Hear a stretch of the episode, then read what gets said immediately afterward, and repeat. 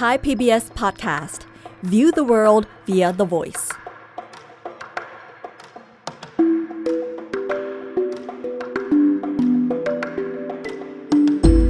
อาเซียนไอส์เปิดมุมมองใหม่ผ่านเรื่องลึกแต่ไม่ลับของผู้คน สังคม และวัฒนธรรมในอาเซียน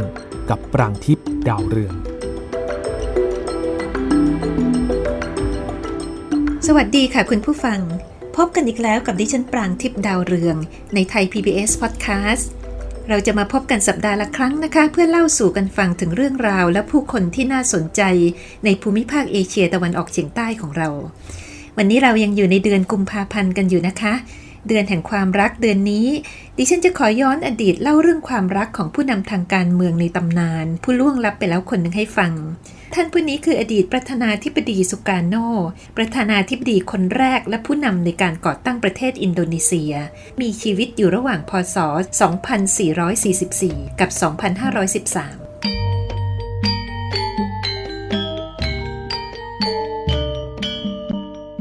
ประธานาธิบดีสุการโนเป็นเจ้าของความรักที่เหมือนกับคนที่เลือกเด็ดดอกไม้ในสวน คิดแล้วก็นึกถึงเพลงบัวตูมบัวบานของสายันสัญญาบ้านเรายังไงก็ยังงั้น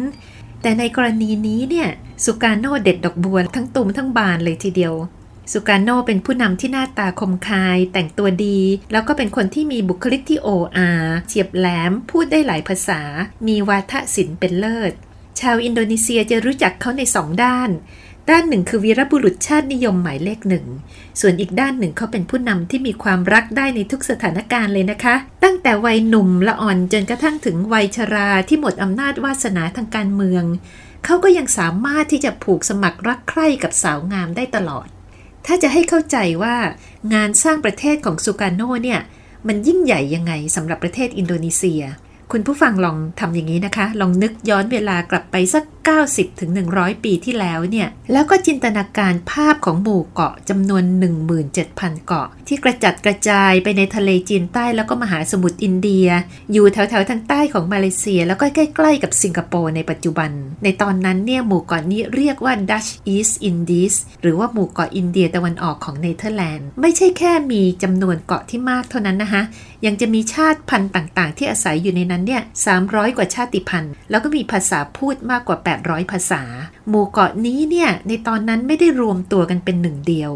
แต่กระจัดกระจายแยกเป็นแว่นแคว้น อยู่ภายใต้อนานิคมของเนเธอร์แลนด์มาแล้วกว่า 300 ปี สิ่งที่สุการโนกับผู้นำขบวนการชาตินิยมคนอื่นๆทำเนี่ยนะคะ ก็คือการรวบรวมเอาหมู่เกาะอีสต์อินดีสนี่แหละ ต่อสู้ประกาศเอกราชจากดัช แล้วก็สามารถตั้งประเทศอินโดนีเซียได้สำเร็จ เป็นเหตุการณ์การต่อสู้ที่ถึงเลือดถึงเนื้อ จนในที่สุดปัจจุบันเนี่ยอินโดนีเซียเป็นประเทศเพื่อนบ้านที่ใหญ่มากของเรา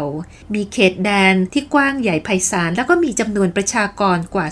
273 ล้านคน มีความสำคัญทางเศรษฐกิจและการเมืองในภูมิภาคไม่น้อยเลยทีเดียว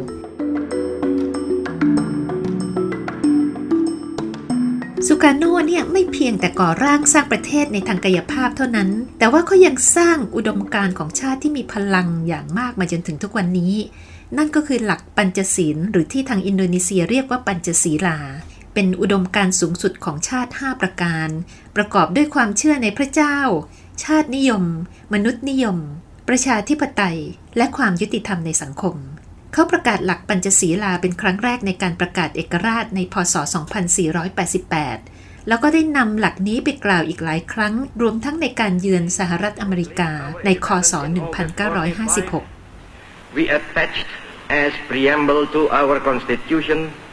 the Panchasila. Pancha means five, Sila means principle.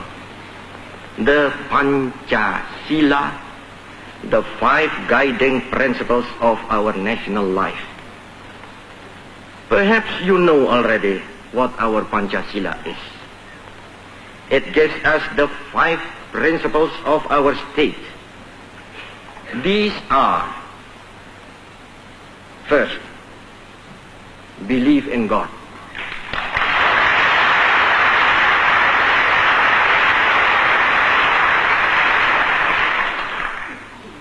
Second, nationalism. Third, third, humanity.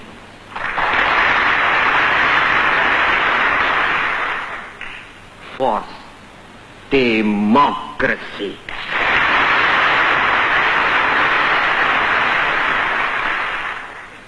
Fifth,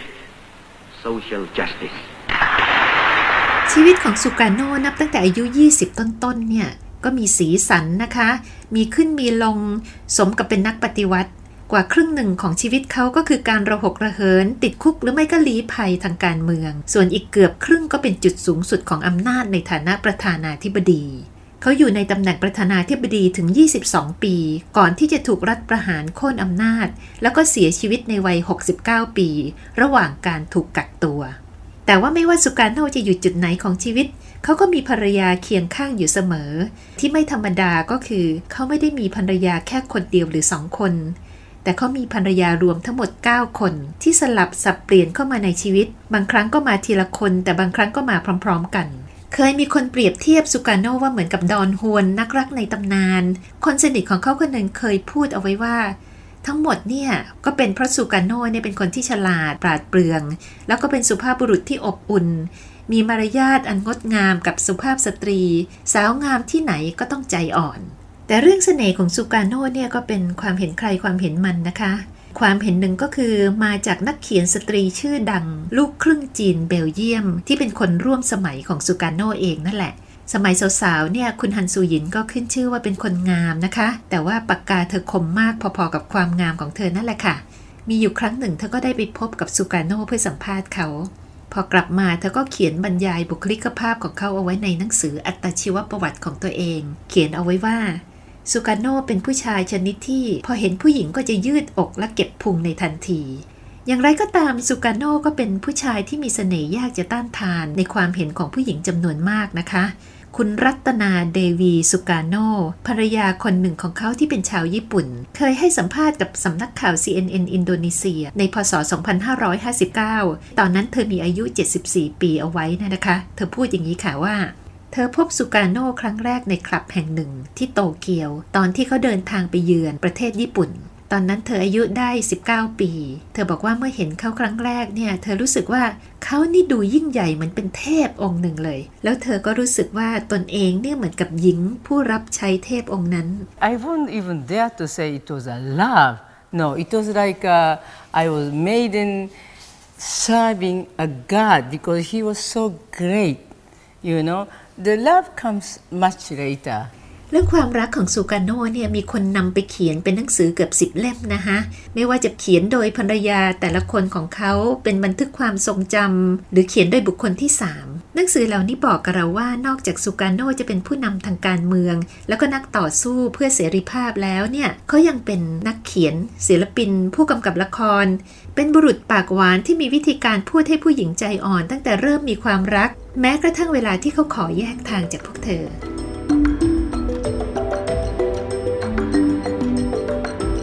สุการโนเป็นลูกของครูชาวชวาฐานะยากจน ชีวิตเขาเริ่มต้นเมื่อตอนอายุ 15 ปี เมื่อตอนที่พ่อเนี่ยส่งให้ไปเรียนที่โรงเรียนมัธยมต้นที่เมืองสุราบายา บนเกาะชวานี่แหละค่ะ สมัยก่อนที่ชวาก็อาจจะเหมือนกับเมืองไทยของบ้านเราอะนะฮะที่เด็กจากต่างจังหวัดเวลาถูกส่งไปเรียนที่เมืองใหญ่ก็จะไปอาศัยบ้านของคนที่พ่อแม่รู้จัก ตอนนั้นเขาก็ไปอาศัยบ้านของครูสอนศาสนาอิสลาม ที่มีคนที่นับหน้าถือตามากในชุมชนที่เมืองสุราบายา ชื่อว่าโอมาซาฮิดโอมาซาฮิดเนี่ยเลี้ยงแล้วก็จ่ายค่าเทอมเขาแล้วก็ดูแลเหมือนลูกบุญธรรมเลย ตอนนั้นสุการโนก็เริ่มฉายแววของความฉลาดปราดเปรื่องนะคะ เขาเรียนเก่งหลายภาษา รวมทั้งภาษาดัชแล้วก็ภาษาอังกฤษที่เป็นภาษาที่สำคัญในชีวิตการเมืองเขาในอนาคต ที่บ้านของโอมาซาฮิดนี่เองเนี่ยที่เขาพบกับนักกิจกรรมทางการเมืองที่มาแล้วก็มาตั้งวงน้ำชาคุยกันกับเจ้าของบ้านสุการโนก็เริ่มตื่นตาตื่นใจกับสิ่งที่เขาได้เห็น แล้วก็บทสนทนาที่เขาได้ฟัง ในฐานะที่เป็นวัยรุ่นคนหนึ่งนะคะ ฟังผู้ใหญ่เขาได้คุยกัน ก็รู้สึกตื่นตาตื่นใจ แล้วก็มีความสนใจในการเมืองทีละน้อยทีละน้อย เมื่อเข้าอายุ 20 ปี โอมาซาฮิดเจ้าของบ้านก็จัดการแต่งงานให้เข้ากับลูกสาววัย 16 ของตนเอง ที่ชื่อว่าสีติอุตาริ ตอนนั้นเนี่ยภรรยาของโอมาซาฮิดหรือว่าคุณแม่ของสีติเนี่ยเพิ่งเสียไป เป็นการแต่งงานแบบจับแต่งเพื่อที่จะแต่งลูกสาวออกนะคะ ซึ่งสุกาโนก็ยอมรับนะคะ เพื่อเป็นการแบ่งเบาภาระของโอมาซาฮิตที่เขานับถือ ถึงแม้ว่าคนทั้งสองเนี่ยจะไม่ได้มีใจผูกสมัครรักใคร่กันเลยก็ตาม ก็นับว่าสีติเนี่ยเป็นภรรยาคนแรกของเขาหนึ่งปีหลังจากการแต่งงาน เขาก็ย้ายไปเรียนวิศวกรรมที่สถาบันเทคโนโลยีที่เมืองบันดุง แล้วก็ไปอาศัยอยู่ที่บ้านของฮัจจีซานุซีครูสอนศาสนาที่เป็นผู้กว้างขวางที่บันดุง ที่นั่นเองนะคะ ที่สุการโนได้พบกับรักครั้งแรกจริง ๆ ของตนเอง ผู้หญิงคนนั้นเนี่ยจะกลายมาเป็นภรรยาคนที่สองของเขา เธอชื่อว่าอิงกิตกานาซีผู้มีอายุแก่กว่าเขา 13 ปี และที่สำคัญเธอเป็นภรรยาของเจ้าของบ้านนั่นเองค่ะสุการโนแล้วก็อิงกิตเนี่ยก็ได้ให้สัมภาษณ์ถึงนาทีที่พบกันเป็นครั้งแรกในหนังสือเล่มหนึ่งนะฮะ โดยสุการโนบรรยายความรู้สึกของตนเองที่เป็นเด็กหนุ่ม แล้วก็มีความรักเป็นครั้งแรก รักแรกพบของตนเอง ว่างั้นเถอะนะคะ เขาเรียกอิงกิตว่าเป็นโชคของเขา เขาพูดไว้อย่างนี้ค่ะ โชคอันยิ่งใหญ่ยืนอยู่ตรงหน้าประตู เห็นเป็นโครงร่างที่มัวมัวตัดกับแสงที่ส่องอยู่เบื้องหลัง เธอมีรูปร่างเล็กๆ ประดับดอกไม้สีแดงบนเรือนผม แล้วก็มีรอยยิ้มที่มีสเสน่ห์ เธอเป็นภรรยาของฮัจจีซานุสี อิงกิตกานาสีโอ้ ผู้หญิงคนนี้ช่างเป็นคนพิเศษเหลือเกิน นี่เป็นคำพูดของเขาเองในหนังสือเล่มนั้นค่ะ ส่วนอิงกิตนั้น เธอพูดถึงสุการโนที่เธอได้เห็นเป็นครั้งแรกว่า เขาสวมหมวกกำมะหยี่สีดำสวมชุดสีขาว สูงพอประมาณแล้วก็หล่อ เป็นคนหนุ่มที่แต่งตัวดีทีเดียว เมื่อเจอกันแล้วนะคะ สุกาโนก็เฝ้ารอแล้วก็รอหลายเดือน จนในที่สุดอิงกิตก็ใจอ่อน ความรักของทั้งสองคนเป็นแบบแอบๆซ่อนๆดำเนินไปได้ไม่นานจนกระทั่งสุกาโนตัดสินใจนะคะเอ่ยปากขออิงกิตจากสามีของเธอให้รู้แล้วรู้รอดไป ตอนนั้นฮัจจีซานุสีคงเป็นคนที่สุขุมไม่น้อย เขาไตรตรองนะคะ คิดอย่างรอบคอบแล้วก็หย่าจากภรรยาให้ แล้วก็อนุญาตให้เธอแต่งงานกับสุกาโน ส่วนทางสุกาโนนั้นก็จัดการหย่ากับภรรยาคนแรก ก่อนที่ทั้งสองคนจะแต่งงานกัน ในเวลานั้นสุกาโนอายุ 22 ปี อิงกิตอายุ 35 ปี เธอเป็นภรรยาที่อยู่กับเขานานที่สุดถึง 20 ปีค่ะ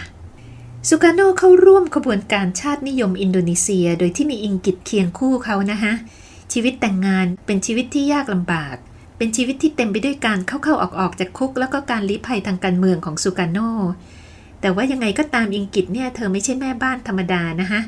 เธอเป็นสมาชิกของกลุ่มอิสลามเมืองบันดุง แล้วก็ทำงานต่อต้านดัตช์ร่วมกับอดีตสามีมาตั้งแต่ตอนก่อนพบสุกาโน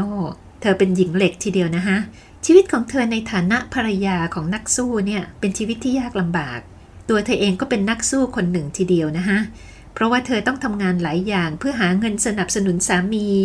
เป็นผู้ลักลอบส่งทั้งเงิน แล้วก็หนังสือหนังหาต่างๆ ให้สามีในคุก รวมทั้งเป็นผู้ลักลอบส่งข่าวสารจากสามีออกสู่พลพรรคทางการเมืองของเขาที่อยู่นอกคุก อิงกิตต้องทำงานหลายอย่างนะคะ แต่งานที่ทำรายได้ดีก็คือการขายบุหรี่ที่มวนเองแบบอินโดนีเซีย เธอขายบุหรี่แพ็คละสิบม้วน ตราเขียนเอาไว้ว่าบุหรี่ที่ทำโดยอิงกิตกนาสีบุหรี่ของเธอเนี่ยขายดีมาก เพราะว่าประชาชนคนเล็กคนน้อยที่สนับสนุนกระบวนการต่อต้านดัชเนี่ยช่วยกันซื้อนะคะ เพราะว่าถือว่าเป็นการสนับสนุนผู้นำของเขาคือสุการโนนั่นเอง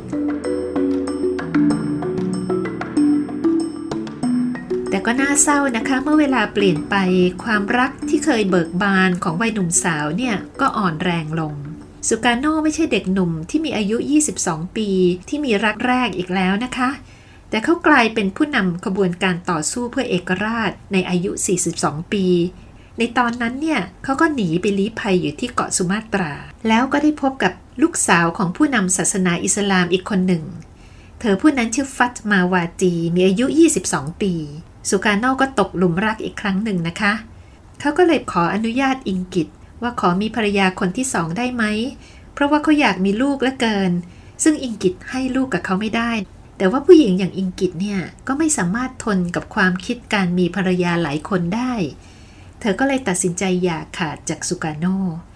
ซึ่งสุกาโนผู้ซึ่งยังนับถือเธออยู่มากนะคะ ก็เซ็นสัญญาบอกว่ายังไงก็ตามเนี่ยเขาจะดูแลเธอตลอดชีวิตนะคะสุกาโนก็ซื้อบ้านให้กับอิงกิตให้อยู่ที่เมืองบันดุง แล้วเขาก็แต่งงานกับฟัตมาวาตีส่วนฟัตมาวาตีเอง เธอเองก็ได้เล่าไว้ในหนังสืออีกเล่มหนึ่งนะคะว่าก่อนจะแต่งงานเนี่ยสุกาโนก็ขอให้เธอมีลูกให้เขาจริง ๆ บอกว่ามีลูกชายสักคนคนเดียวก็ยังดีนะคะแต่สุดท้ายเนี่ยฟัตมาวาตีเองก็ให้ลูกกับสุกาโนถึง 5 คน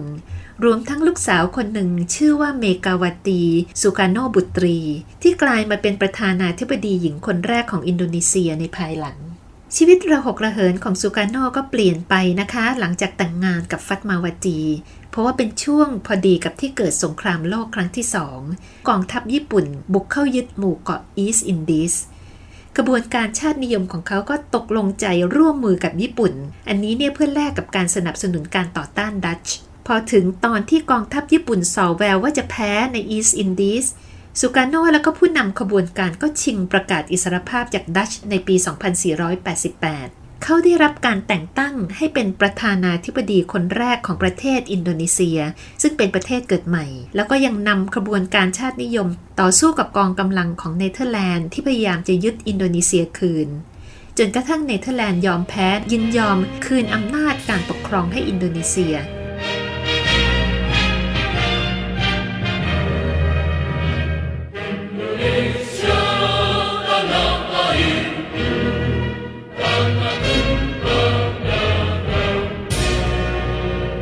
อนนั้นฟัตมาวาตีก็กลายเป็นสุภาพสตรีหมายเลขหนึ่งคนแรกของอินโดนีเซียนะคะ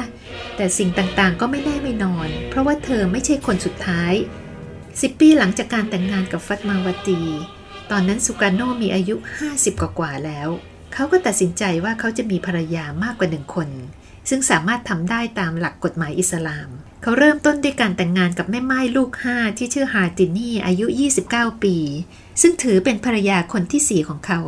เรื่องทัศนะเกี่ยวกับผู้หญิงที่ควรจะเป็นภรรยาเนี่ย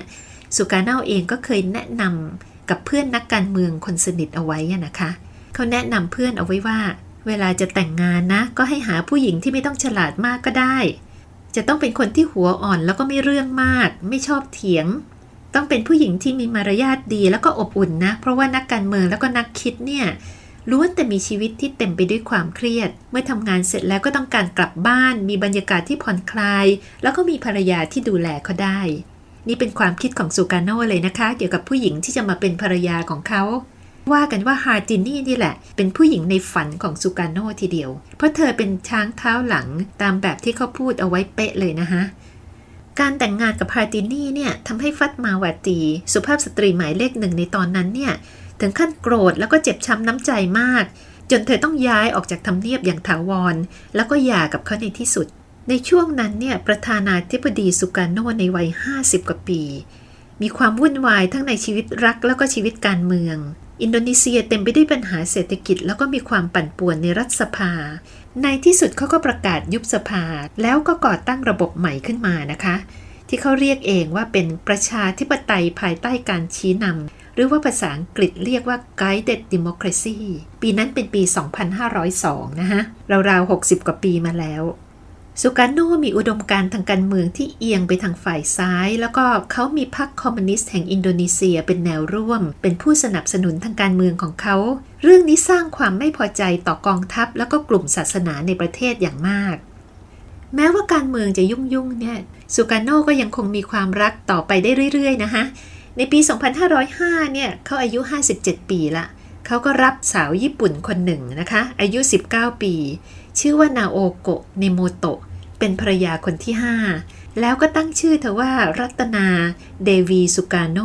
เดวีสุกาโนจะว่าไปแล้วก็เป็นผู้หญิงอายุน้อยที่มีประวัติที่คลุมเครืออยู่นะคะ ตอนนั้นเธอบอกว่าเธอเป็นนักเรียนศิลปะแล้วก็การเต้นรำกำลังได้บทเล็กๆ ในละครเวทีที่ญี่ปุ่น มีข่าวลือว่าเธอเป็นเกอิชา แต่เธอก็ปฏิเสธมาหลายครั้งนะคะ เดวีสุกาโนเนี่ยเป็นผู้หญิงที่น่าสนใจคนหนึ่งทีเดียว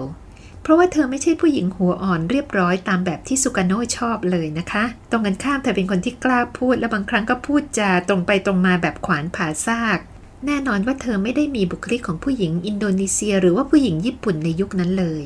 ตัวอย่างที่เห็นได้ชัดก็คือเมื่อสุกาโนเสียชีวิตนะคะ เธอก็เป็นคนที่ออกมาพูดว่าจริง ๆ แล้วสุกาโนไม่ได้ป่วยจนเสียชีวิตนะ แต่เขาถูกสังหารต่างหาก แล้วก็ผู้ที่อยู่เบื้องหลังการสังหารนั้นก็คือกองทัพแล้วก็ CIA เธอก็ยังยืนยันในเรื่องนี้อยู่นะคะ แม้เวลาจะผ่านไปหลายสิบปีแล้ว แล้วก็ไม่มีการพิสูจน์อย่างเป็นทางการก็ตาม เดวีสุกาโนเล่าถึงชีวิตรักกับสุกาโนให้กับนักข่าว CNN ฟัง ว่าหลังจากพบกันครั้งแรกที่โตเกียวเขาก็เชิญเธอไปอินโดนีเซียถึงสองสัปดาห์เธอเล่าว่าตอนนั้นเนี่ยเธออายุเพียง 19 ปีกำลังตัดสินใจว่าจะเอายังไงดีกับชีวิต ก็เลยคิดว่าการไปอินโดนีเซียเนี่ยอาจจะทำให้เธอคิดอะไรออกบ้าง ที่สำคัญก็คือการที่ประธานาธิบดีเชิญเธอเนี่ย ถือเป็นเกียรติอย่างสูง เธอก็เลยตอบรับคำเชิญของเขาไปค่ะสำหรับซูการโนเองดิฉันคิดว่าแม้ว่าเขาจะแต่งงานอยู่แล้วกับฮาร์ตินี่ก็ตามเนี่ย แต่ก็ชัดเจนนะคะว่าเรื่องนี้ไม่ใช่อุปสรรคสำหรับความรักครั้งใหม่ของเขาเลย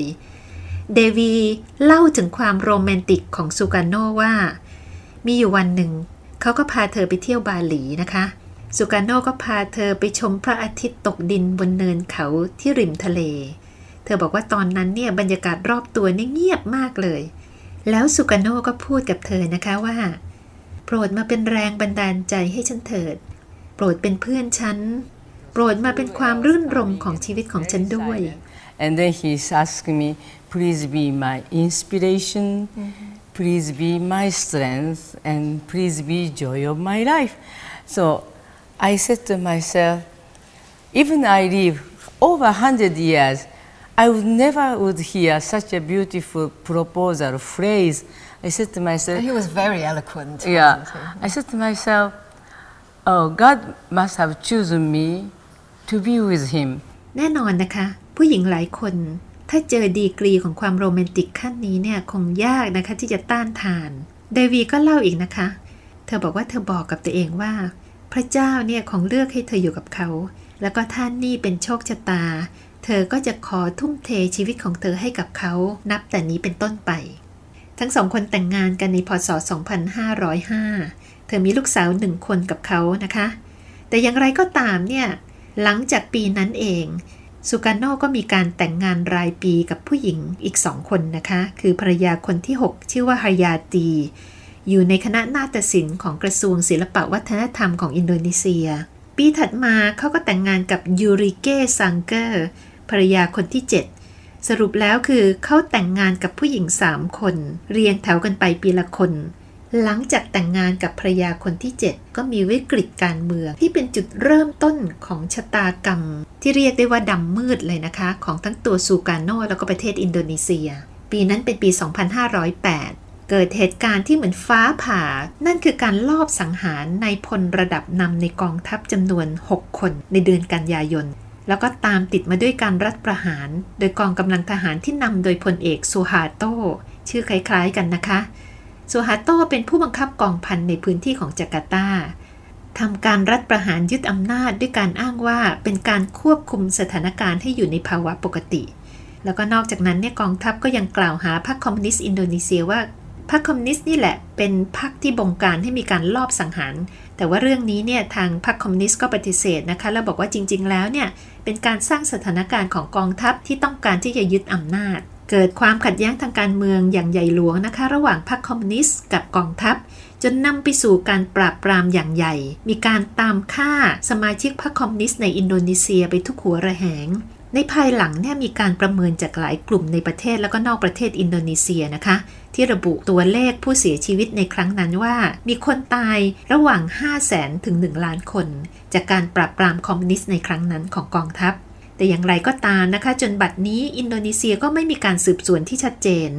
เรื่องนี้เนี่ยเป็นหลุมดำทางประวัติศาสตร์ของอินโดนีเซียมาจนถึงปัจจุบันตอนนั้นเองเนี่ยสุกาโนยังเป็นประธานาธิบดีอยู่นะคะในช่วงสั้นๆ แต่ว่าสถานการณ์ทางการเมืองเนี่ยสั่นคลอนเต็มทีนะคะ มีการเดินขบวนต่อต้านเขาทุกวี่ทุกวัน แล้วก็ประเด็นเรื่องภรรยาหลายคนก็ตกเป็นเป้าทางการเมือง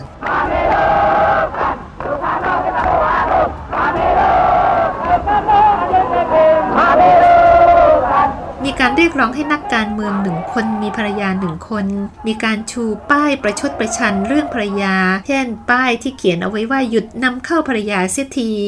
อันนี้หมายถึงเดวีสุกาโนนะคะ บางครั้งผู้ประท้วงก็ใส่กิโมโนล้อเลียนเธอเรียกเธอว่าเป็นของขวัญจากญี่ปุ่นภรรยาคนอื่นๆ เช่นฮาตินี่เนี่ยก็ถูกพ่นสีใส่กำแพงบ้านด้วยถ้อยคำที่หยาบคาย จนในที่สุดนะคะในพศ 2510 ในพลสุฮาโต หัวหน้าคณะรัฐประหาร ก็ขึ้นดำรงตำแหน่งประธานาธิบดีคนที่สองของประเทศ แล้วก็เป็นผู้นำที่ใช้อำนาจเผด็จการ มีกองทัพเป็นใหญ่ อยู่ยาวนานถึง 32 ปี ส่วนสุการโนก็ตกอยู่ภายใต้การควบคุมตัวจนกระทั่งวาระสุดท้ายของชีวิต แต่แม้กระทั่งในช่วงที่ตกจากอำนาจไปแล้ว สุการโนก็ยังสามารถแต่งงานกับภรรยาได้อีกสองคนนะคะภรรยาคนที่ 8 ชื่อว่ากาจินี เป็นแอร์โฮสเตสจากสายการบินการูด้าแล้วก็เป็นนางแบบให้กับจิตรกรชื่อดังนะคะ คือระเด่นบาสุกิ แล้วก็เป็นภาพที่สุกาโนเห็นแล้วติดอกติดใจจนกระทั่งต้องตามไปขอเธอแต่งงาน ต่อมาเมื่อเขาอายุได้ 65 เขาก็แต่งงานกับภรรยาคนสุดท้ายคือภรรยาคนที่ 9 ชื่อเฮลดี้จาฟาตอนนั้นเฮลดี้มีอายุแค่ 19 ปีเอง แต่ว่าเธอแต่งงานกับสุกาโนไม่นานก็ขอหย่า เพราะว่าเธออยากจะแต่งงานใหม่อยากจะมีชีวิตใหม่แล้ว แม้ว่าเขาจะทัดทานแต่ก็ห้ามเธอไม่ได้ เฮลตี้ก็แต่งงานใหม่ไป แล้วก็ในขณะที่เธอกำลังตั้งท้องกับสามีคนใหม่นั่นเอง เธอก็ได้ข่าวว่าสุกาโนเสียชีวิตแล้วสุกาโนเสียชีวิตในเดือนมิถุนายน พศ 2513 ตอนนั้นเขามีอายุ 69 ปี รัฐบาลอินโดนีเซียภายใต้ในพลสุฮาโตก็ถแถลงว่า สาเหตุมาจากโรคไตแล้วก็อาการทางสุขภาพหลายอย่าง ก่อนที่เขาจะเสียชีวิตเขาก็มีภรรยาแล้วก็อดีตภรรยาทั้งหมด 5 คนได้มาดูใจเขานะคะ ที่โรงพยาบาล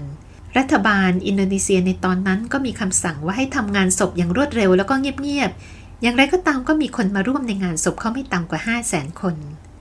ซูการโนเองเนี่ยมองตัวเองอย่างไร เราอาจจะเห็นได้จากคำอธิบายตนเองของเขาที่เขาดัดแปลงมาจากนักเขียนอเมริกันคนหนึ่ง แล้วก็ตีพิมพ์ไว้ในหนังสืออัตชีวประวัติของตัวเอง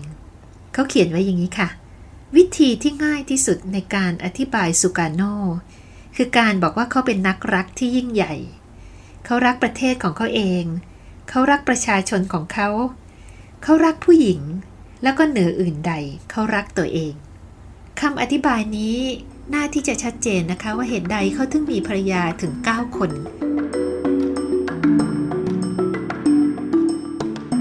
หลังจากสุกาโนจากไปเนี่ย อดีตภรรยาแต่ละคนของเขาก็กระจัดกระจายไปมีชีวิตของตัวเอง บางคนก็ได้รับความนับถือยกย่องตลอดชีวิต บางคนก็กลายเป็นคนดัง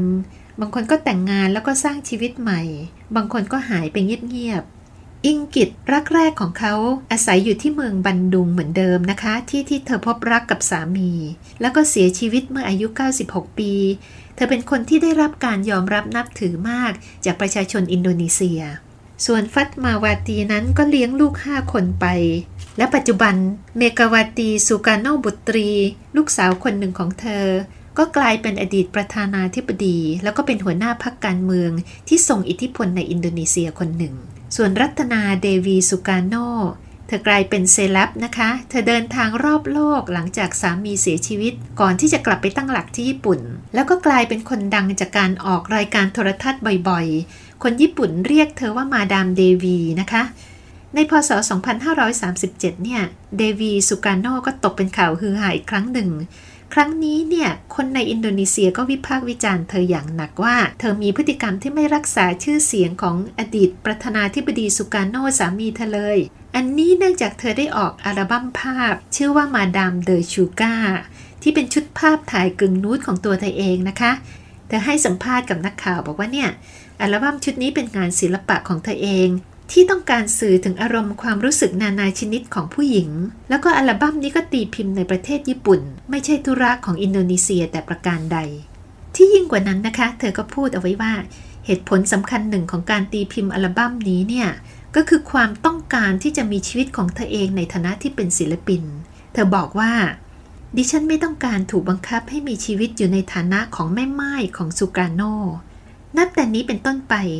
ดิฉันต้องการที่จะใช้ชีวิตที่เป็นชีวิตของดิฉันเอง เธอพูดอีกนะคะว่าการที่จะต้องแบกชื่อของชายผู้ยิ่งใหญ่ไปตลอดกาลนั้นน่ะมันเป็นภาระที่หนักหนาสาหัส แล้วเธอก็เป็นแม่ไม้ตอนอายุ 30 ปีเอง เธอยังมีชีวิตอีกยาวไกลนะคะ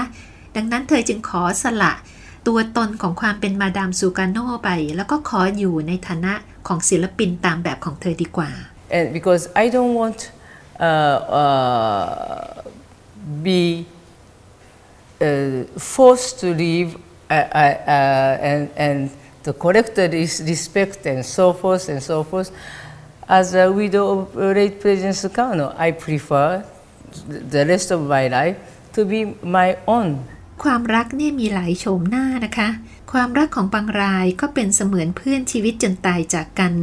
แต่ว่าความรักของซูกาโน่กับภรรยาคนต่างๆ ของเขาเนี่ยอาจเป็นเหมือนความฝันที่ผ่านมาแล้วก็ผ่านไป และนี่คือเรื่องราวของความรักของผู้นำในตำนานของเอเชียตะวันออกเฉียงใต้อีกคนหนึ่ง ในเดือนแห่งความรักนี้ แล้วพบกันใหม่ในตอนต่อไป สวัสดีค่ะอาเซียนไอส์เปิดมุมมองใหม่ ผ่านเรื่องลึกแต่ไม่ลับของผู้คน สังคม และวัฒนธรรมในอาเซียน ติดตามฟังได้ที่เว็บไซต์ www.thaipbspodcast.com หรือแอปพลิเคชัน Thai PBS Podcast